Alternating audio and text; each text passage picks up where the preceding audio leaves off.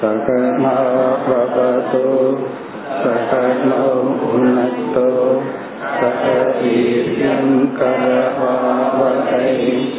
तेजस्विनापधीतमस्तु मा विद्विषावहैः ॐ शान्ति शान्ति शान्तिः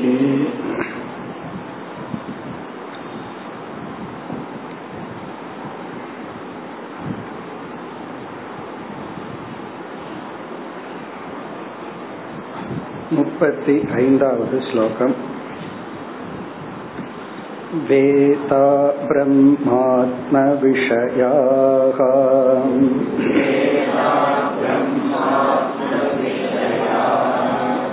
त्रिकाण्डविषया इमे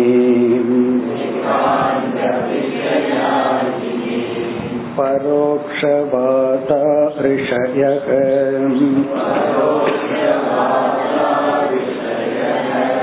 परोक्षं मम च प्रियम्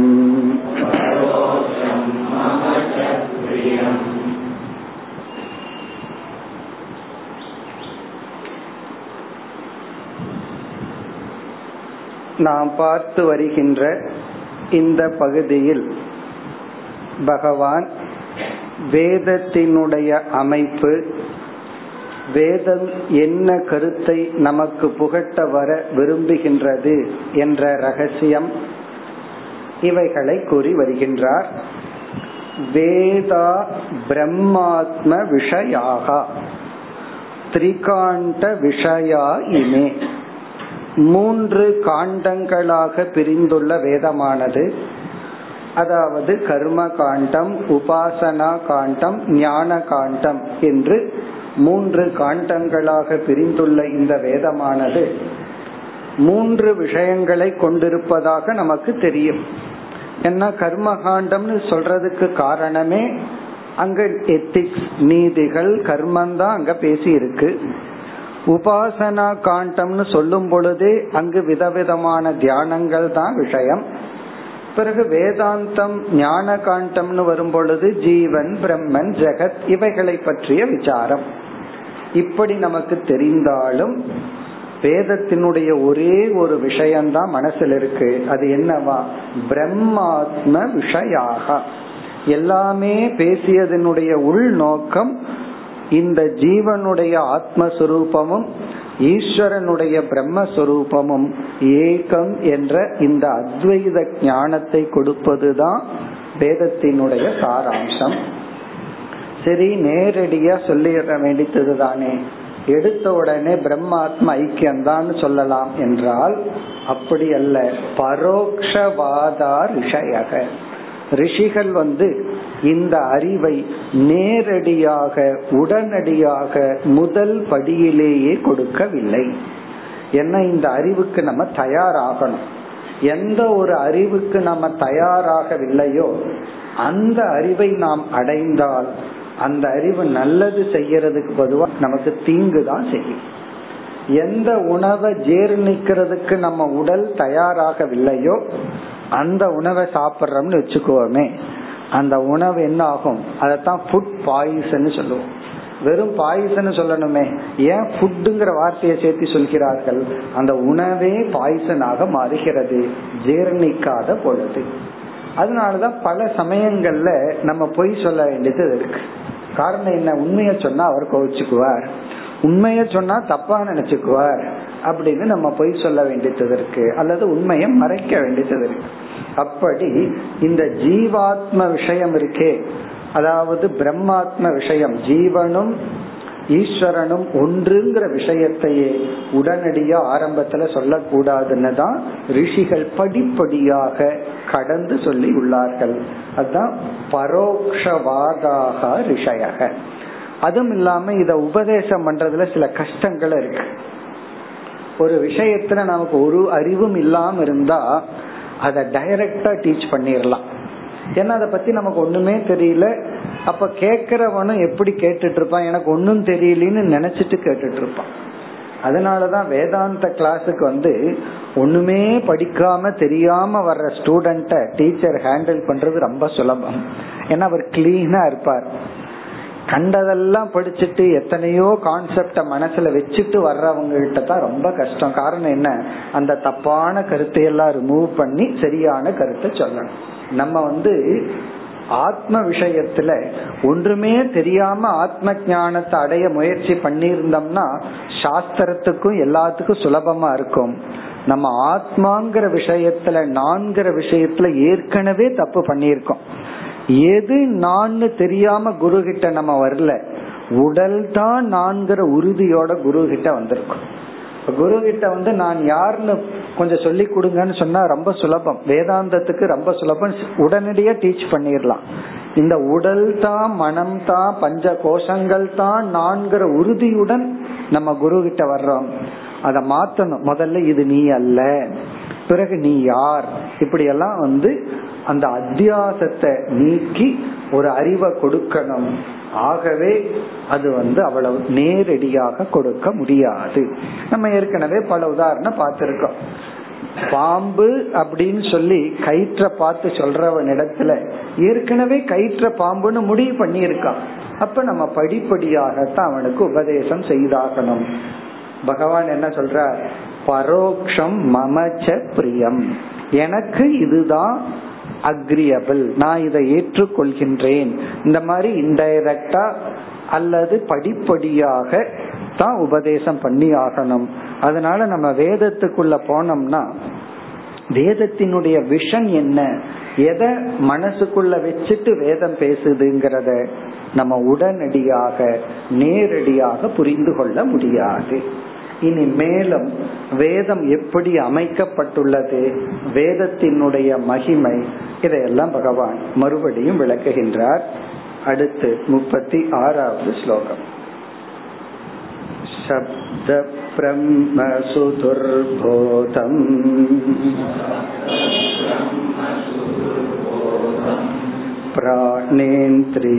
प्राणेन्द्रियमनोमयम्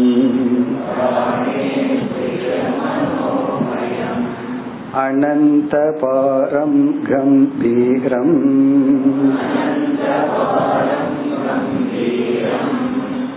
दुर्विगाह्यं समुद्रवत्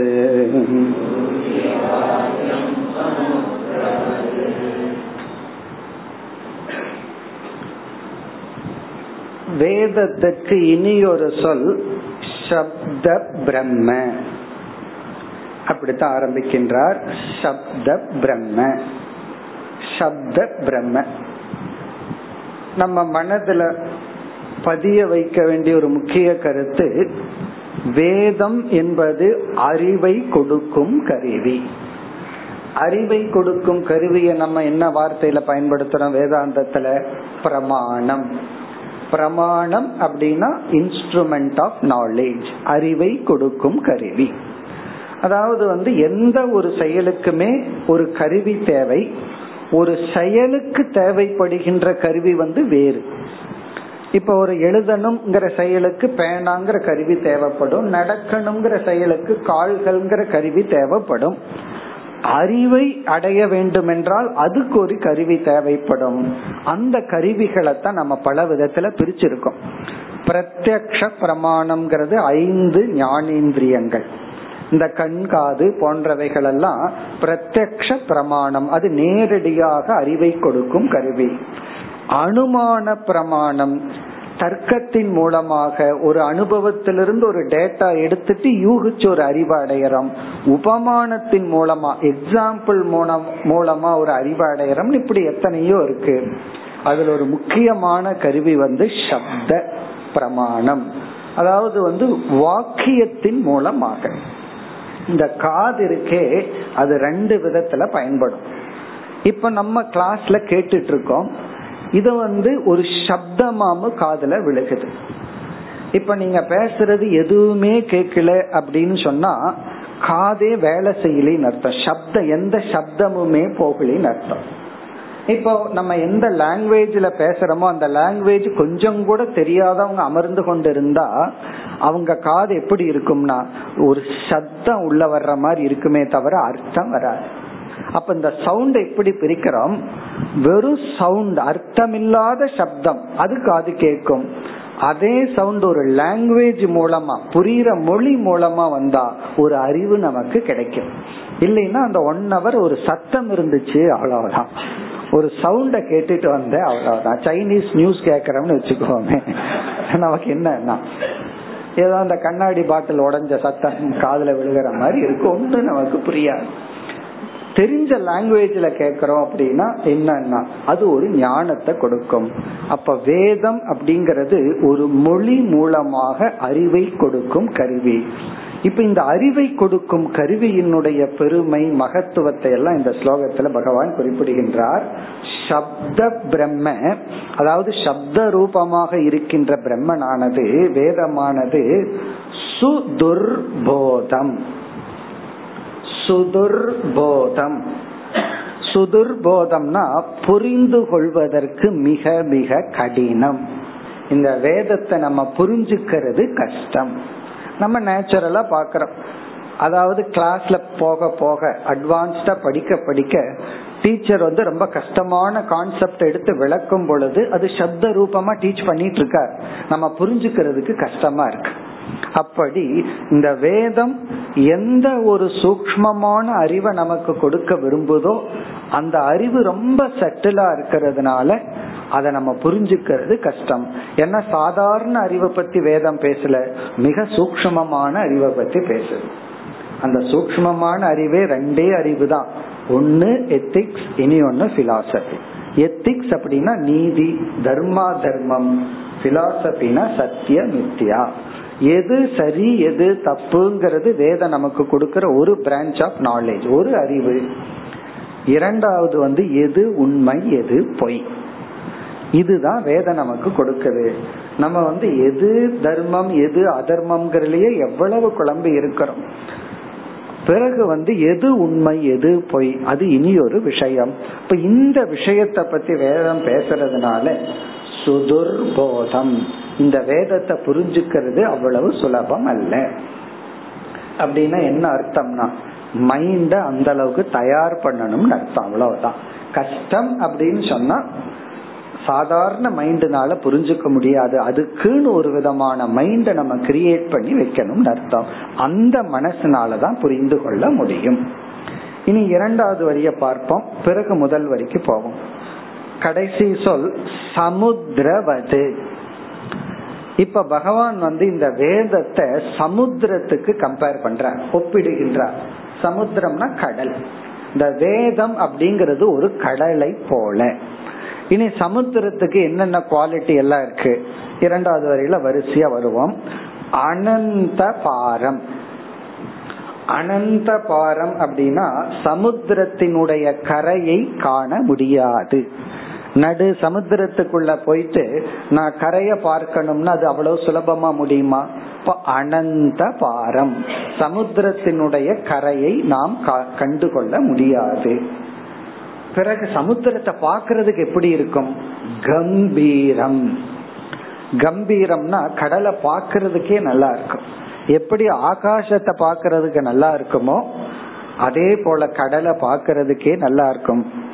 அடுத்தது வந்து துர்விகாஹ்யம். துர்விகாஹ்யம்னா கடலினுடைய ஆழத்தை கண்டுகொள்ள முடியாது. கடலினுடைய ஆழத்தை பார்க்க முடியாது. கடலுக்குள்ளேயே மலைகள் எல்லாம் இருக்குன்னு சொல்றாங்க. அப்ப எப்படி இருக்கும்னா. நம்ம இங்க பாக்கிறோமே மலைகள். இந்த மலைகள் போல பெரிய மலைகள் எல்லாம் கடலுக்குள்ள இருக்கும்னா அந்த ஆழம் எப்படி இருக்கும்? கொஞ்ச தூரத்துக்கு மேல போனோம் அப்படின்னா நம்ம காது உடம்பெல்லாம் தாங்காது. அந்த பிரஷர்ல நம்மளால இருக்க தாங்க முடியாது. இப்படி துர்விகாசியம்னா ஆழத்தை காண முடியாது. இப்படிப்பட்ட சமுத்திரத்தை போல இருப்பதுதான் சப்த பிரம்ம. என்று சொல்லப்படுகின்ற வேதம். இது கடலுக்கு சரி. இனி அப்படியே ஒவ்வொன்னா வேதத்துக்கு வருவோம். அனந்த பாரம். அது வேதத்தோட இப்படி சொல்லலாம். எப்படி வேணாலும் சொல்லலாம். அனந்த பாரம் அப்படின்னு சொன்னா வேதத்திலிருந்து என்ன ஒரு அறிவை நம்ம அடையிறோமோ அத வேற எங்கேயுமே அடைய முடியாது. இப்ப வேதம் என்ன ஒரு அறிவை கொடுக்குதோ அந்த அறிவை அந்த கரையை வேறு இடத்தில் காண முடியாது. அது வேதத்துல போய்தான் நாம தெரிந்து கொள்ள முடியும். இந்த பிசிக்ஸ் கெமிஸ்ட்ரின்னு நம்ம என்னென்னலாம் படிக்கிறோமோ அதெல்லாம் மித்தியாவான உலகத்துக்குள்ள இருக்கிற நியதிகளை பத்தி பேசுது. பகவான் வந்து ஒரு உலகத்தை படைச்சிட்டார். படைச்சிட்டு இந்த உலகம் இயங்குவதற்காக சில லா சில விதிமுறைகளை படைச்சிருக்கார் நாம படிச்சிட்டு இருக்கிறதெல்லாம் அந்த விதிமுறைகளை தான் சில லா சில நேச்சர் இயற்கையில சில இயற்கையான சில நியதிகளை படிச்சிருக்கார். அதுல ஏதோ கொஞ்சத்தை படிச்சிருக்கிறோம். இப்ப என்ன சொல்கிறார்கள்? நமக்கு இருக்கிற பிரெயினை பற்றிய ஞானமே ரெண்டு பர்சன்ட் தான் இருக்கான் பிரெயின் எப்படி வேலை செய்யுது? இதுக்கு ரெண்டு பர்சன்ட் அறிவு தான் இத்தனை நாள்ல கிடைச்சிருக்கிறோம். இது ஒரு தலைக்குள்ள இருக்கிற ஒரு பிரெயின் அது எத்தனை கிலோ இருந்துட போகுது? அதுக்கே இவ்வளவு ஞானம்னா இந்த உலகத்துல எத்தனை நியதிகள் எல்லாம் இருக்கு? அதெல்லாம் வந்து இறைவன் படைச்ச ஒரு நியதி. அதுல கொஞ்சம் படிச்சிட்டு இருக்கிறோம். ஆனா அந்த இறைவனை பற்றியே புரிஞ்சுக்கணும்னா அது அவ்வளவு சுலபம் அல்ல. அத வந்து வேதத்தின் மூலமாக பகவான் வகுத்து கொடுத்த அந்த வேதாந்தத்தின் மூலமாகத்தான் புரிந்து கொள்ள முடியும். அனந்த பாரம். அடுத்தது வந்து கம்பீரம். கம்பீரம்ங்கிறது இந்த வேதத்தினுடைய அமைப்பு. வேதம் எவ்வளவு அழகா அமைக்கப்பட்டிருக்கு அப்படின்னா அதை வேதத்துக்குள்ள போய் அதை படிச்சா தான் அவனுடைய பியூட்டி அழகை நம்ம ரசிக்க முடியும். அதாவது ஃபர்ஸ்ட் வந்து கர்மகாண்டம் இருக்கு. அதுல வந்து நம்ம ரிஃபைன் ஆகி அடுத்த டிபார்ட்மெண்டான உபாசனா காண்டத்துக்கு வர்றோம். அதுல ஒரு ஜீவன் ரிஃபைன் ஆகி அடுத்த ஞான காண்டத்துக்கு வருகிறார்கள். அதுலயும் சில படிகள் எல்லாம் இருக்கு. இப்ப ஆரம்பத்துல எதை டீச் பண்ணணும்? அதுக்கு அடுத்தது என்னன்னு சொல்லி வேதம் அவ்வளவு அழகாக அமைக்கப்பட்டுள்ளது. ஒரு கார்டன் ஒரு மைதானத்தை பார்த்தோம்னா அது எவ்வளவு அழகா ரிஃபைன் ஆயிருக்கு? அது போல இருக்கும். அல்லது ஒரு ஃபாரஸ்டுக்குள்ள போனோம்னா அது பகவானுடைய கார்டன் நம்ம கார்டன் ஏதோ வெட்டி கிட்டி ஒரு மாதிரி வச்சிருப்போம். பகவானுடைய கார்டன் பார்த்தா அதனுடைய பியூட்டி பியூட்டி தான். அப்படி அப்படி வந்து வேதம் வந்து சப்த ரூபமா மிக அழகாக அமைந்துள்ளது. பிறகு வந்து துர்விகாஹ்யம். துர்விகாஹ்யம் அப்படின்னு சொன்னா அது ஏற்கனவே பார்த்தோம். அவ்வளவு சுலபமாக இந்த வேதத்தினுடைய சாரத்தை நாம் புரிந்து கொள்ள முடியாது. அதாவது அசுத்தமான மனதை வச்சுட்டு பணிவு பிறகு வந்து நல்ல தியாகம் போன்ற நல்ல குணத்துடன் மனதோட தான் வேதத்தை அப்ரோச் பண்ணா நமக்கு புரியுமே தவிர இல்லைன்னா அதே வேதத்தை குறை சொல்லிட்டு இருப்போம். புரியாத காரணத்தினால். அப்படி சித்த சுத்தி இருந்தா தான் புரிஞ்சுக்க முடியுமே தவிர வேதத்தின் ஆழத்தை கண்டுகொள்ள முடியாது. பகவான் அப்படித்தான் இந்த அத்தியாயத்தை முடிக்க போற இந்த வேதத்துல என்ன சொல்லப்பட்டிருக்குங்கிறது எனக்கு மட்டும்தான் தெரியும் யாருக்கும் தெரியாதுன்னு சொல்ல போற இப்ப துர்விகாக்கியம் சமுத்திரவது. இப்ப இரண்டாவது வரையில வேதத்தினுடைய பெருமையை பகவான் கூறி வேதம்ங்கிறது சப்த பிரமாணம் அப்படின்னு சொன்னார். இனி ஒரு சொல்ல இருக்கு. பிராண இந்திரிய மனோமயம். அதனுடைய விளக்கத்திற்கு இப்பொழுது நம்ம வருவோம். இறைவன் வந்து இந்த சிருஷ்டிக்கு உபாதான காரணம் நிமித்த காரணம். இதெல்லாம் நம்ம படிச்சிருக்கோம். இறைவனே உபாதானமா இருக்கார் நிமித்தமாகவும் இருக்கார். இறைவனே இந்த உலகமாகவும் காட்சி அளிச்சிட்டு இருக்காருன்னு நமக்கு தெரியும். இனி இந்த உலகத்தை இனி ஒரு கோணத்துல மாண்டூக்கிய உபனிஷத்துல பண்ணணும். இரண்டா பிரிக்கிறோம். எப்படின்னா சப்த அர்த்தம் நாம ரூபம் அப்படின்னு பிரிக்கிறோம். இந்த உலகத்தை இப்படி ஒரு கோணத்துல பிரிக்கிறோம். அதாவது வந்து இங்க நம்ம எத்தனை மனிதர்கள் பொருள்களா நம்ம இருக்கிறோமோ அத்தனை பொருள்களுக்கு அவ்வளவு பேர் இருக்கு. அதனாலதான் ஸ்கூல்ல வந்து எத்தனை பேர் வந்திருக்காங்கிறது பேரை வச்சு கண்டுபிடிக்கிறோம். ஒரு பேரை கூப்பிடுறோம் அவர் எஸ் சார் அப்படிங்கிறார். அப்ப அந்த பேருக்கும் அந்த ஆப்ஜெக்டுக்கும் ரிலேஷன்ஷிப் இருக்கு. அப்படி எவ்வளவு பொருள்கள் பொருள்னா அர்த்தம் இருக்கோ ரூபம் இருக்கோ அத்தனை நாமம். இந்த அர்த்த பிரபஞ்சம் சப்த பிரபஞ்சம் நம்ம அங்க படிச்சிருக்கோம். அர்த்த பிரபஞ்சம்னா ஆப்ஜெக்ட் சப்த பிரபஞ்சம்னா சொற்கள். இப்ப எத்தனை பொருள்களோ அத்தனை சொற்கள். இனி வந்து அர்த்தத்தை படிச்சது பகவான். பகவானே அர்த்தமா இருக்கார் அர்த்தமான பொருளா இருக்காருன்னா இனி அந்த சப்தமா இருக்கிறது யார்? ரூபமா இருக்கிறதெல்லாம் பகவான் சொல்லிட்டா நாமமா இருக்கிறது யார்? இனி வர்ற பகுதியில பகவான் சொல்றார் அதுவும் நான் தான் பிரம்மனே ஈஸ்வரனே நாமமாகவும் உள்ளது. ஈஸ்வரனே ரூபமாகவும் இருக்கின்றார். அப்படின்னா எல்லா சப்தமும் ஈஸ்வரனுடைய சொரூபம் என்றால் வேதமும் ஈஸ்வர சொரூபம்.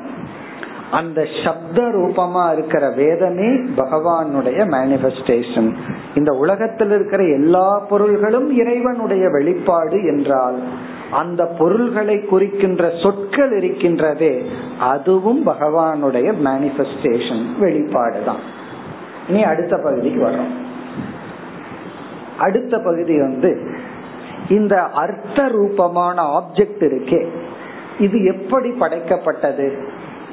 இது பொதுவா நம்ம வந்து மூணு ஸ்டேஜில் இருந்து கிரியேஷன் வரும்னு படிச்சிருக்கோம்.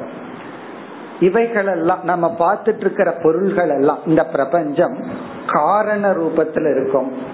அப்புறம் சூக்ம ரூபமா மாறும். அதுக்கப்புறம் ஸ்தூல ரூபமா வந்திருக்குன்னு நம்ம படிச்சிருக்கோம். அது இந்த தத்துவ போதத்துல பஞ்சீகரணம்ங்கிற இடத்துல எல்லாம் இப்படி படிச்சிருக்கோம். காரண ரூபமா இருக்கும் சூக்ம ரூபம் ஸ்தூல ரூபம். எப்படி? இந்த ஆப்ஜெக்ட் பொருள்கள். அதே போல சப்தமா இருக்கிற தத்துவமும் இந்த மாதிரி தான் காரணம் சூக்ஷமம் ஸ்தூலம். இப்படித்தான் பரிணாமத்தை அடைய வேண்டும். அதாவது பொருள் வந்து காரணம் சூக்ஷமம் ஸ்தூலம் இந்த ஸ்டெப்ல படைக்கப்பட்டுள்ளதுன்னா பொருளை குறிக்கின்ற அந்த சப்தம் இருக்கே இந்த வேதம் சப்த ரூபமானது இருக்கே அதுவும் இந்த மூன்று ஸ்டேஜ்ல தான் வந்திருக்கு ஆனா வேற சில இடங்கள்ல இதுவும் நம்ம பல இடங்கள்ல பார்த்திருக்கிறோம். இந்த காரண ரூபம் இருக்கே அத ரெண்டா பிரிச்சிடறோம். அப்படின்னா நான்கு ஸ்டேஜ் ஆயிரும். இப்ப காரணமே ரெண்டு ஸ்டேஜ் ஒரு ஸ்டேஜ் வந்து பேசிவா அமைதியா இருக்கிற காரண ரூபம். செகண்ட் ஸ்டேஜ் வந்து சூக்ம ரூபத்துக்கு தயாரா இருக்கிற காரண ரூபம். இப்ப ரெண்டு காசல் ஸ்டேட் ரெண்டு காரண ரூபம். ஒண்ணு வந்து காரணமா மட்டும் இருக்கு. இனியும் காரணமா இருக்கு ஆனா அடுத்த ஸ்டேஜுக்கு ரெடியா இருக்கு. இதுக்கு நம்ம கிளாஸ்ல கொடுத்த எக்ஸாம்பிள் யாருக்காவது ஞாபகம் இருக்கலாம். கிளாஸ்ல வந்து உட்கார்ந்த உடனே ஃபர்ஸ்ட் ஒரு அஞ்சு நிமிஷம் நம்ம வந்து ரிலாக்ஸ்டா உட்கார்ந்துட்டு இருக்கோம். ஏன்னா இன்னும் ஒரு மணி நேரம் இருக்குன்னு சொல்லி. அப்போ நம்ம அமர்ந்து கொண்டுதான் இருக்கோம். இந்த கிளாஸ் முடியும் போது பூர்ணமத பூர்ணமத சொல்றமே. அப்போ நம்ம அமர்ந்து கொண்டுதான் இருக்கிறோம். ஆனா ரெடி டு ரன் அந்த பூர்ணமதம் சொல்றதே எதுக்குன்னா அடுத்த வேலை எங்க போகணும் என்னன்னு ஓடி ஆரம்பிச்சிருவோம். கிளாஸ்ல வந்து அமர்ந்த உடனே நம்ம அமர்ந்து தான் இருக்கிறோம் முடிகிற ஸ்டேஜ்ல வந்து அமர்ந்து கொண்டுதான் இருக்கிறோம். ஆனா ரெடியா இருக்கிறோம். எதுக்கு? எழுந்து செல்வதற்கு ரெடியா இருக்கிறோம். இந்த பூர்ணமதம் சொல்லும் போதே என்ன சாப்பிடலாம் போய் வீட்டுல அந்த எண்ணம் வந்துடும் நமக்கு. அப்ப காரணம் வந்து டூ ஸ்டேட் ஒன்னு வந்து ரெண்டு ஸ்டேட்ல இருக்கு. ஒன்னு வந்து அமைதியா இருக்கு. இனி ரெடியா இருக்கு. அதே போல பகவான் வந்து சிருஷ்டி எல்லாம் முடிச்சிட்டு பிரளயத்தை அப்பதான் பண்ணி வச்சிருக்கார். அப்ப அந்த பிரளய ஜீவர்கள் எல்லாம் அமைதியா இருப்பாங்க. எவ்வளவு காலம் சிருஷ்டி இருந்ததோ அவ்வளவு காலம் அப்படியே இருப்பார்கள். பகவான் வந்து இந்த சிருஷ்டிக்கு தயாராகிறார். இதெல்லாம் உபநிஷத்துல படிச்சிருப்போம். சிருஷ்டிக்கு தயாராகின்ற நிலை. அப்ப அந்த இடத்துல காரணம் வந்து கொஞ்சம் ரெடி ஆகி ரெடியா இருக்கு வெளியே வர்றதுக்கு. அதே போல ரன்னிங் ரேஸ்ல வந்து ஃபர்ஸ்ட் ரிலாக்ஸ்டா இருப்போம். இந்த ஒன் டூ த்ரீ அல்லது அதுக்கெல்லாம் சில வேர்டு இருக்கு. அந்த கடைசியா சொல்லும் போது இவன் ரெடியா இருப்பான். ஃபர்ஸ்ட்ல போய் ரிலாக்ஸ்டா நிக்கிறதுக்கும் அவனும் நின்றுட்டு தான் இருக்கான். ஓடுறதுக்கு ஒரு செகண்டுக்கு முன்னாடி இருக்கிறதுக்கும் வித்தியாசம் இருக்கு. அப்படி நான்கு ஸ்டேஜ் அதாவது வந்து வெளித்தோ அமைதியா இருக்கிற காரண ரூபம் காரிய சூக்மமா வெளிப்படுறதுக்கு முன்னாடி இருக்கிற காரண ரூபம் சூக்ம ரூபம் ஸ்தூல ரூபம். அப்படி அர்த்தம். அதே போல சப்தமும். இந்த சப்த பிரபஞ்சம் அர்த்த பிரபஞ்சம்ங்கிற இடத்துல ஒரு சவுண்ட பகவான் கிரியேட் பண்ணும் போதும் நான்கு ஸ்டேஜ் பகவான் மட்டுமல்ல நாமளே ஒருத்தரை நம்மிடம் இருந்து ஒரு சப்தம் வெளிவர்றதுக்கு முன்னாடியே இந்த நான்கு ஸ்டேஜ கடந்துதான் வருதான். ஏதோ ஒரு சத்தத்தை நம்ம வந்து கிரியேட் பண்றோம். ஒருத்தரை பேரை சொல்லியே கூப்பிடுறோம்னு வச்சுக்கோமே ராமா அப்படின்னு ஒருத்தரை கூப்பிடுறோம். இந்த ராமாங்கிற சப்தத்தை நம்ம கிரியேட் பண்றதே நான்கு ஸ்டேஜ்ல தான் வருதான். ஃபர்ஸ்ட் வந்து காரண ஸ்டேஜ் வெளி தோற்றத்துக்கு வராத காரண ஸ்டேஜ் இப்போ ஒருத்தரை பார்த்து ராமா இங்க வா அப்படின்னு நான் சொல்றேன். இல்ல ராமான்னு அவரை வார்த்தையிலேயே கூப்பிடுறேன்னு வச்சுக்கோமே.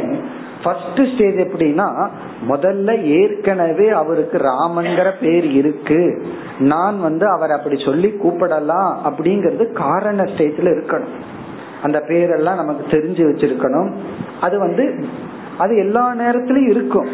அது வெளித்தோற்றத்துக்கு வராம இருக்கும். அவர் முன்னாடி வந்து நிக்கிறார்.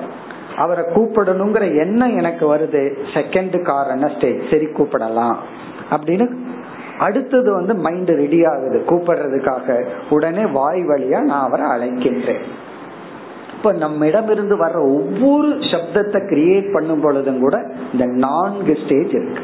இதுல சாஸ்திரத்துல அமைதியா இருக்கிற காரண ரூபமான சப்தத்தை பரா அப்படிங்கிற சொல்லில் அழைக்கின்றார்கள். பரா அப்படின்னா அமைதியாக உள்ள சப்த ரூபம்.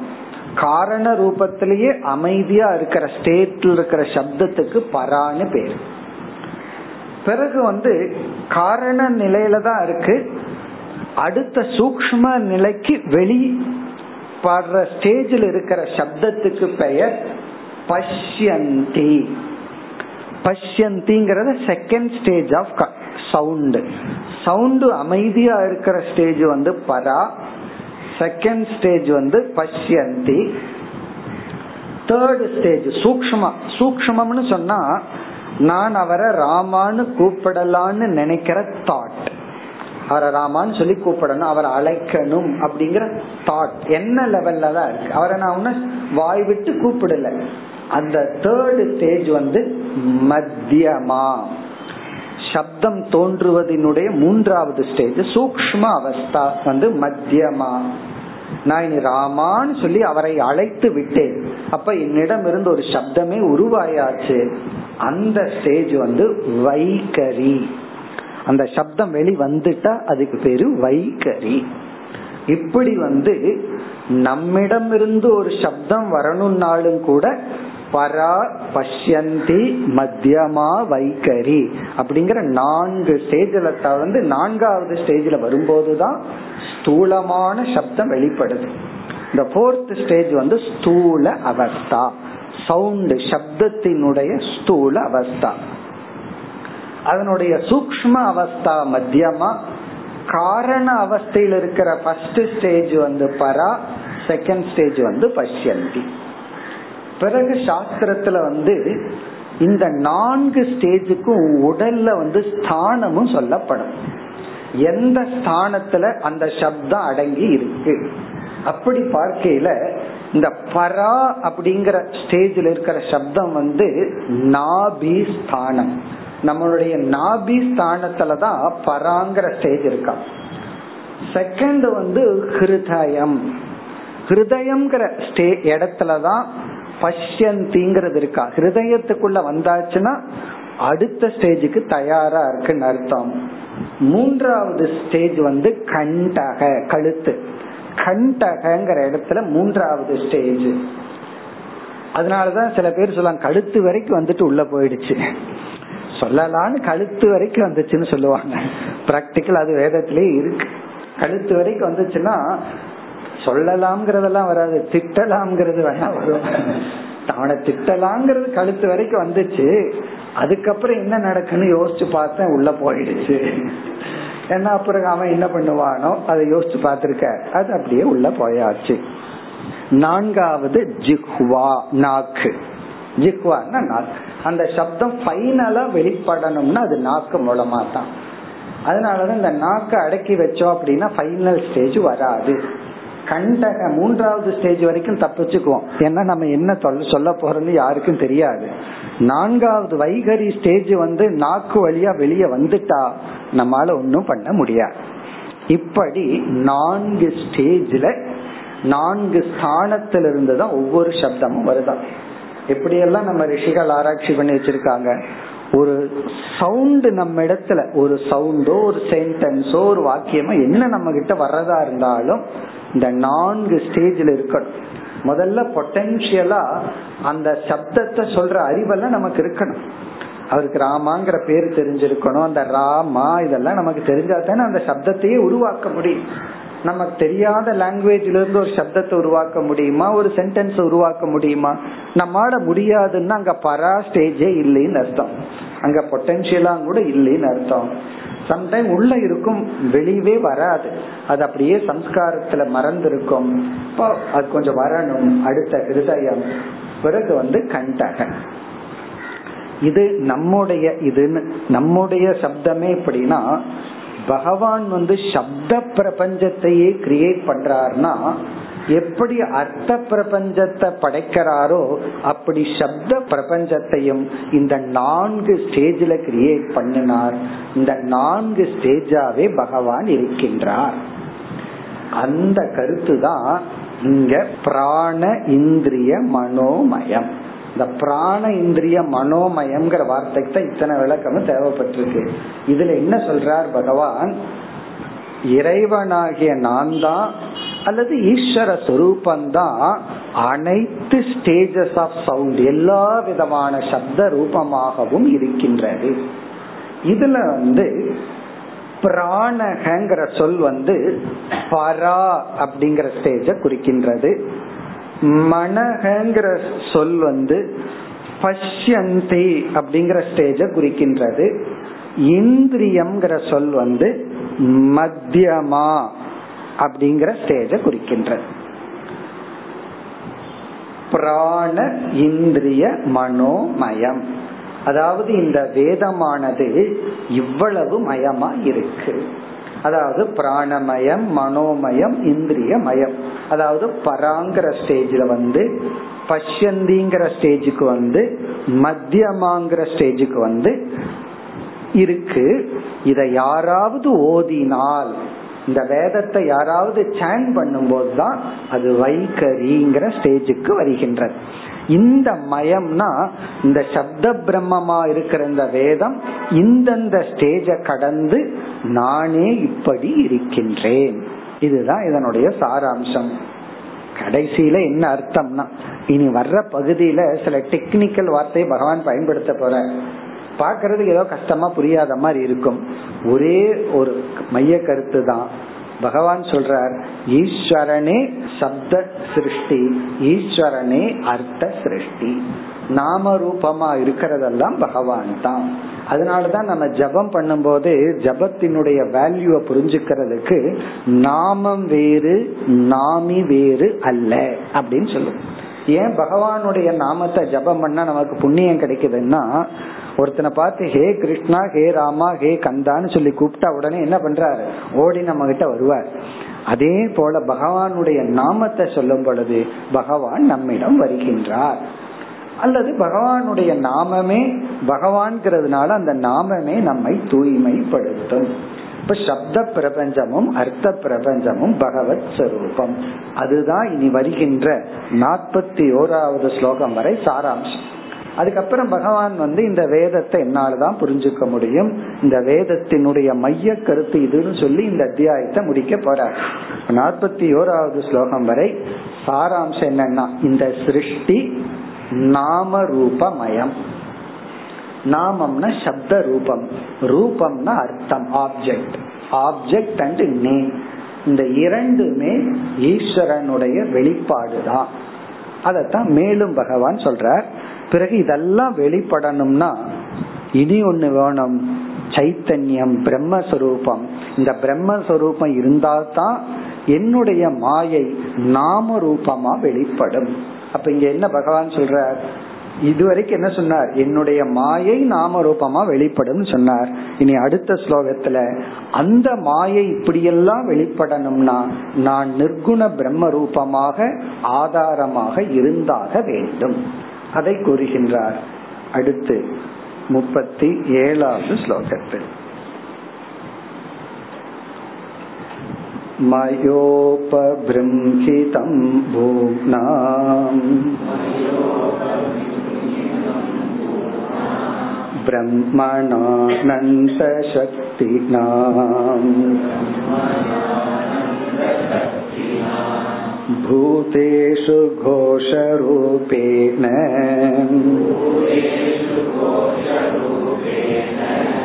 विशेषोर्णेव लक्ष्यते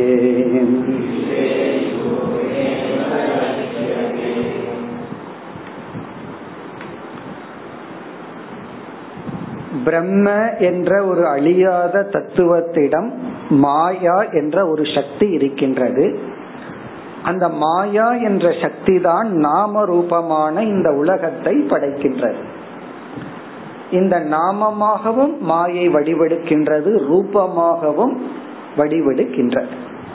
இதனுடைய ஸ்டேட்டஸ் இதனுடைய இருப்பினுடைய தன்மை என்னன்னு கேட்டா அது மித்தியான்னு நம்ம படிக்கிறோம் அது வேறு விஷயம். ஆனா மித்தியான்னு சொன்னாவே அசத்துன்னு அர்த்தம் இல்ல அனுபவத்துக்கு இருக்கு அது இருந்தா தான் நம்ம வந்து விவகாரமே பண்ண முடியும் அல்லது அது இருக்கிறது தான் சிருஷ்டி. இப்ப இங்க பகவான் என்ன சொல்ற இந்த சிருஷ்டி இருக்க வேண்டும் என்றால் சைத்தன்ய ரூபமாக மாறாத ரூபமாக சத் ரூபமாக பிரம்மஸ்வரூபமாக நான் இருந்து இந்த மாயைக்கும் அதனிடம் இருந்து வருகின்ற சிருஷ்டிக்கும் அனுகிரகம் செய்ய வேண்டும். அதத்தான் சொல்ற செய்ய வேண்டும் அல்ல செய்து கொண்டு இருக்கின்றேன்னு சொல்ற மயா உபபிரம்ஹிதம் மயா உபபிரம்ஹிதம் இந்த இடத்துல மயாங்கிற சொல் வந்து பகவான் தன்னை நிர்குண பிரம்மனா பாவிச்சு கூறுகின்றார். மயா நிர்குண சொரூபமான அதாவது நித்தியமான அழியாத மாறாத என்றும் உள்ள.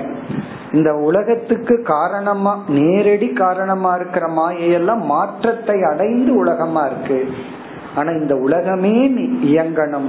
மாயையே இப்படி ஒரு மாற்றத்தை அடையணும்.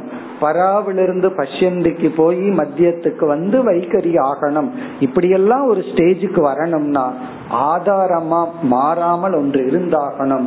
அப்படிப்பட்ட மாறாத என்னுடைய உபபிரம்சிதம்னா சப்போர்ட் என்னுடைய ஆதாரத்தினால் என்னுடைய மயா உபபிருங்கிதம். என்னுடைய ஆதாரத்தை எடுத்து கொண்டுதான். மயா இந்த மயாவை பகவான் விளக்கிறார் பூம்னா. பூம்னா அப்படின்னா பூர்ணமான. இந்த பூம்னாங்கிற வார்த்தை நம்ம சாந்தோக்கியத்துல படிச்சிருப்போம். பூம வித்யா அப்படிங்கிற இடத்துல. பிரம்மத்துக்கு கொடுக்கப்பட்டுள்ள இனி ஒரு பெயர் பூமன் பூமா. பூம வித்யா. பூம்னா அப்படின்னா பூர்ணமான சச்சித் அனந்த சுரூபமான எண்ணால். இங்க பூம்னாங்கிறது மயாவோட போகுது. அப்ப எப்படிப்பட்ட நான் நிர்குண பிரம்ம சுரூபமாக இருக்கின்ற என்னால் பிரம்மனா பிரம்மஸ்வரூபமாக இருக்கின்ற என்னால் உபபிரம்ஹிதம் என்றால் அனுகிரகிக்கப்பட்டு ஆசிர்வதிக்கப்பட்டு பிறகு அப்படிப்பட்ட என்னிடத்துல என்ன இருக்கு? இதெல்லாம் நடக்கணும்னா அனந்த சக்தினா. இப்படிப்பட்ட பூமஸ்வரூபமான அதாவது பிரம்மஸ்வரூபமாக இருக்கின்ற என்னிடத்தில் அனந்த சக்தி அளவிட முடியாத மாயா என்ற ஒரு சக்தி உள்ளது. அந்த சக்தியின் துணை கொண்டு இந்த நாம ரூப பிரபஞ்சமானது படைக்கப்பட்டுள்ளது இந்த செயல்பட்டு கொண்டுள்ளது உருவாக்கப்பட்டுள்ளது. பூதேஷு கோஷ ரூபேன பூதேஷுன படைக்கப்பட்ட இந்த ஜீவராசிகளுக்குள் கோஷ ரூபேன கோஷ ரூபம்னா சப்த ரூபமாக ஓங்கார ரூபமாக அல்லது நாத ரூபமாக இந்த பிரபஞ்சத்தில் சப்தமானது ஊடுருவி உள்ளது. எதை போலன்னா அதாவது சப்தத்தையும் அர்த்தத்தையும் பிரிக்க முடியாது. அதனாலதான் இப்ப யாராவது நம்ம பேரை சொல்லி திட்டுனா கொஞ்சம் யோசிச்சு பார்த்தா அவங்க நம்மளைய திட்டல நம்ம பேரை தான் திட்டிட்டு இருக்காங்க. கொஞ்சம் யோசிச்சு பாருங்களேன். இப்ப நம்ம பேரை சொல்லி இப்போ ஒருத்தன் பேரு வந்து கிருஷ்ணன் இருக்குன்னு வச்சுருவார் ஏ கிருஷ்ணா நீ முட்டாள்னு சொன்னா அவர் யார திட்டுறாரு? அந்த கிருஷ்ணன்கிற வார்த்தையை தான் திட்டிட்டு இருக்காரு. அப்படி யோசிச்சு பார்த்தோம்னா நமக்கு கோபம் வருமா? ஆனா நம்ம என்ன நினைச்சுக்கிறோம்? அந்த கிருஷ்ணன்கிற வார்த்தை என்ன குறிக்குது? அதனால இந்த இந்த என்ன திட்டுறார் அப்படின்னு நினைச்சுக்கிறோம். இல்லப்பா நீ என் வார்த்தையத்தான் திட்டுறன்னு நீங்க அவங்க கிட்ட சொல்லி பாருங்க எச்சா கோபம் வந்துடும் இல்ல நான் உன் கிருஷ்ணங்கிற வார்த்தைய திட்டல உன்னைத்தான் திட்டுற அப்படி. உன்ன அப்படின்னு சொன்னா அந்த உன்னங்கிற வார்த்தையத்தான் நீ திட்டுறீங்கன்னு சொன்னாலும் ஒரு கோபம் வந்துடும் இத புரிஞ்சிட்டோம்னா யாராவது நம்ம திட்டுனா அது நமக்கு அர்ச்சனை பண்ற மாதிரி இருக்கும். காரணம் என்ன? அவர் என்ன திட்டலையே? ஏதோ ஒரு சப்தத்தை தானே திட்டிட்டு இருக்கார். அப்படித்தான் நமக்கு தோன்றும். ஆகவே இந்த சப்தம் இருக்கே. அது வந்து அர்த்தத்துக்கு நிகரா நம்ம நினைச்சிட்டு இருக்கிறோம். அந்த சப்தமும் அர்த்தமும் உண்மையிலேயே ஒண்ணுதான். என்ன திட்டாருன்னு நினைச்சாலும் இந்த மாதிரிதான் நினைக்கணும். இந்த உடம்பத்தான் திட்டாரு இதுவும் சப்தத்தை போல ஒரு பொய் தான் எப்படி சப்தம் தோன்றி மறையுதோ அது போலதான் அர்த்தமும். இல்லையே என் பேர் தோன்றி தோன்றி மறைஞ்சிட்டு இருக்கு நான் இப்படியே இருக்கிறேன்னா எவ்வளவு நாள்லாம் வருஷம் நூறு வருஷம். அல்லது கொஞ்ச நாள். இது கொஞ்ச நாள். அது கொஞ்சம் செகண்ட் அவ்வளவுதான். வித்தியாசம் அதுதான். சப்தம் தோன்றுது கொஞ்ச நேரம் இருக்குது மறைஞ்சிடும் இப்ப நான் வந்து ஒருத்தரை பேரை சொல்லி கூப்பிடுறேன். என்னிடத்துல இருந்து இந்த நான்கு ஸ்டேஜ்ல வைக்கரியில வந்தாச்சு. அது அவரு காதல போய் விழுகிற வரைக்கும் அந்த சப்தம் இருக்கு.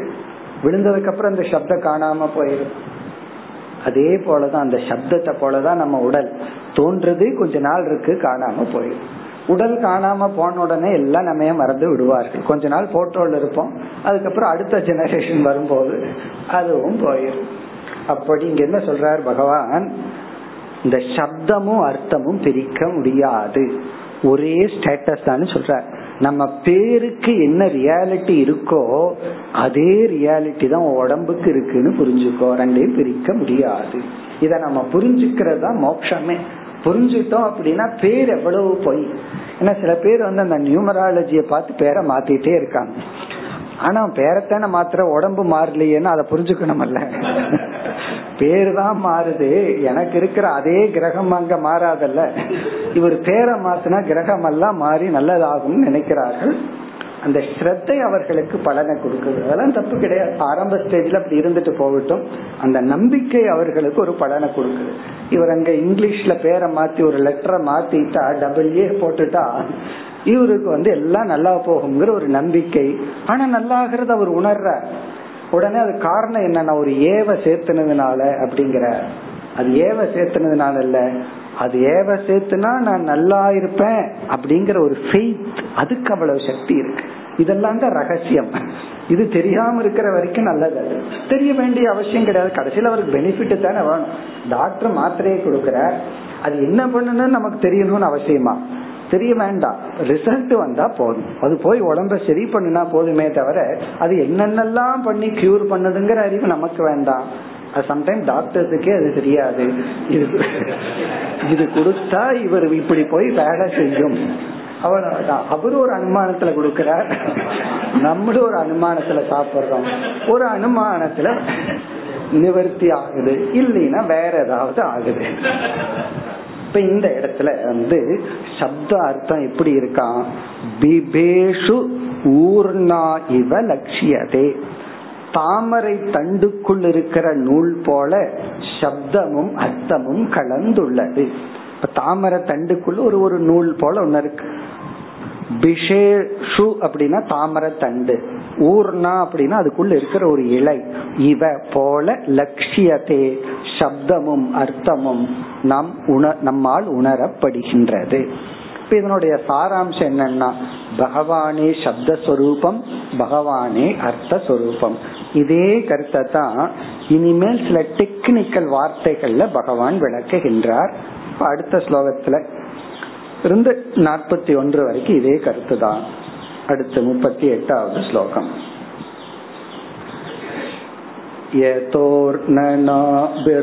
यतोर्ननाभिर्हृदयात् ऊर्णाम् उद्वमते मुखात् आकाशात् घोषवान् प्राणः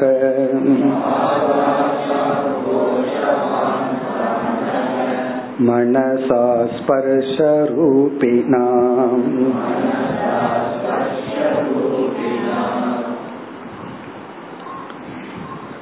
இந்த முப்பத்தி எட்டுல இருந்து நாற்பத்தி ஒன்று வரைக்கும் அது சேர்ந்து இருக்கிற ஸ்லோகங்கள் ஏன்னா இந்த ஸ்லோகத்துல வாக்கியம் கம்ப்ளீட் ஆகல. அடுத்த ரெண்டு நாற்பதாவது ஸ்லோகத்துல கடைசியில் இருக்கிற வார்த்தையெல்லாம் எடுத்து இங்க போட்டா தான் பூர்த்தி ஆகும். ஆகவே இது ஒரு குரூப் இதெல்லாம் சேர்ந்தா வர்றதுதான் ஒரு முக்கிய ஒரு ஃபுல் சென்டென்ஸ் ஒரு முழு கருத்தா வருகின்ற ஸ்லோகம். எல்லாம் ஏதோ வார்த்தைகள் மாதிரி தெரியும் ரொம்ப எளிமையான கருத்து தான் பகவான் உடைய டீச்சிங் இங்க வந்து ஈஸ்வரனே சப்த ரூபம் ஈஸ்வரனே அர்த்த ரூபம். பிறகு இந்த ஸ்லோகங்கள்ல அந்த சப்தங்கள் எப்படி எல்லாம் இருக்குன்னு விளக்குறாரு அவ்வளவுதான். அதாவது வந்து எழுத்துக்கள் எப்படிப்பட்ட எழுத்துக்கள் எல்லாம் உருவானது. ஒரு லாங்குவேஜ்ல என்னென்ன லெட்டர்ஸ் எல்லாம் பயன்படுத்துறோம். அதெல்லாம் இங்க பகவான் சொல்ற எல்லாம் நம்ம ஸ்கூல்ல படிச்சு மறந்தது. உயிர் எழுத்து மெய் எழுத்து உயிர்மை எழுத்துன்னு எல்லாம் படிச்சிருக்கிறோமே. அப்படி உயிர் எழுத்துக்களாக மெய் எழுத்துக்களாக உயிர்மை எழுத்துக்களாக எல்லாம் இந்த சப்தம் வைகரிங்கிற ஸ்டேஜ் வரும்போது மாற்றத்தை அடைந்து. வெறும் சப்தமா இருந்ததுன்னா அப்படி கிடையாது. வெறும் ஆவுன்னு கத்துறோம்னு வச்சுக்குவோமே. அங்க ஒண்ணு கம்யூனிகேட் பண்ண முடியாது. அதுவே கா கே கூ இப்படி எல்லாம் மாத்தி அந்த சப்தமே ஒரு எழுத்துக்களாக வழிபடுத்து ஒவ்வொரு எழுத்துக்களுக்கும் ஒவ்வொரு சப்தம். இப்ப கா அப்படிங்கிற சப்தத்துக்கு ஒரு உருவம் இருக்கு. க அப்படின்னா அதுக்கு ஒரு உருவம் இருக்கு. க அப்படின்னா அதுக்கு ஒரு உருவம் இருக்கு.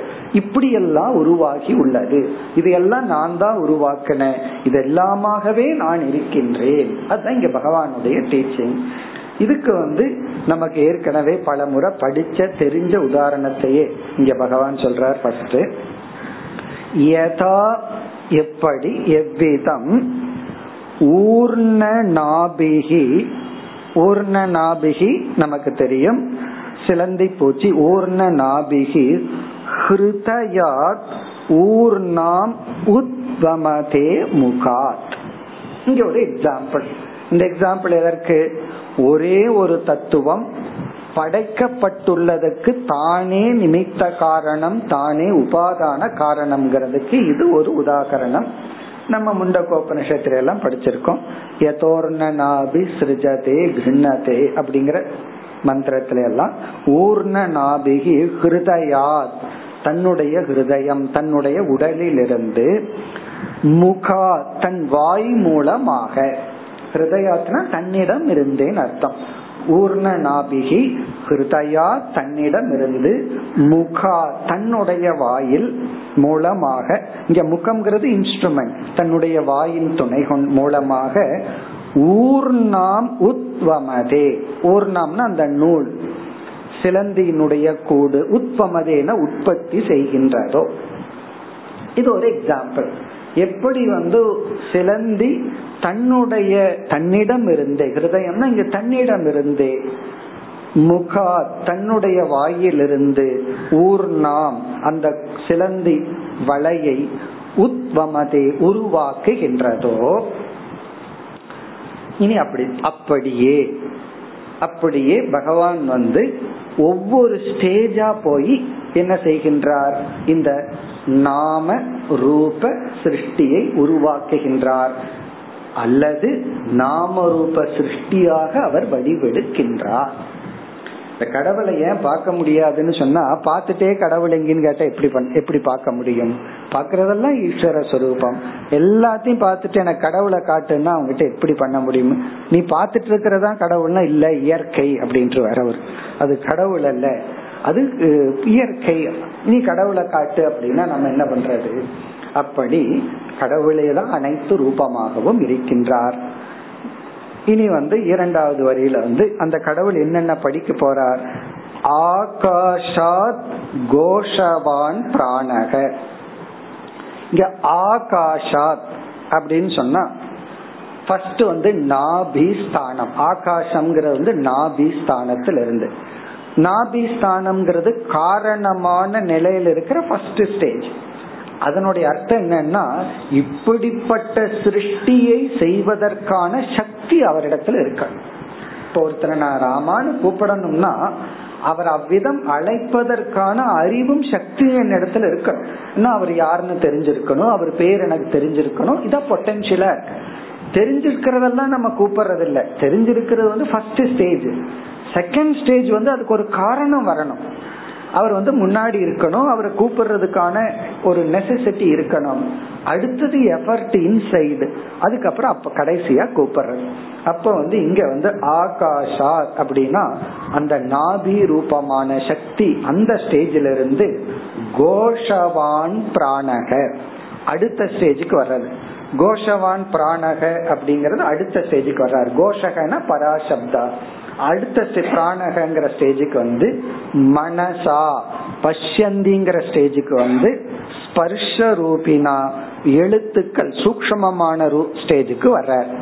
இப்படி அடுத்த ஸ்லோகத்துல தொடருது. இப்படி என்ன ஆகுதுன்னா இறைவன் திடீர்னு இந்த உலகத்தை படைக்கல திடீர்னு இந்த சூக்மமான சப்தம் ஸ்தூலமான பிரபஞ்சமோ ஸ்தூலமான சப்தமோ வரல.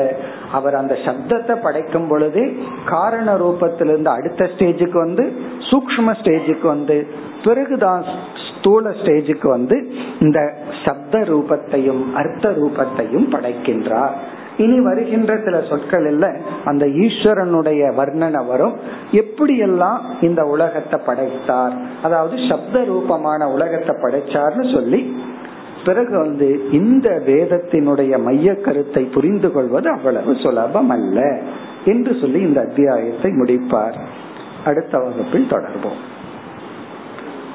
पूर्णमदपूर्णमिदं पूर्णात् पूर्णमुदच्यते पूर्णस्य पूर्णमादाय पूर्णमेवावशिष्यते। ॐ शान्तिः शान्तिः शान्तिः।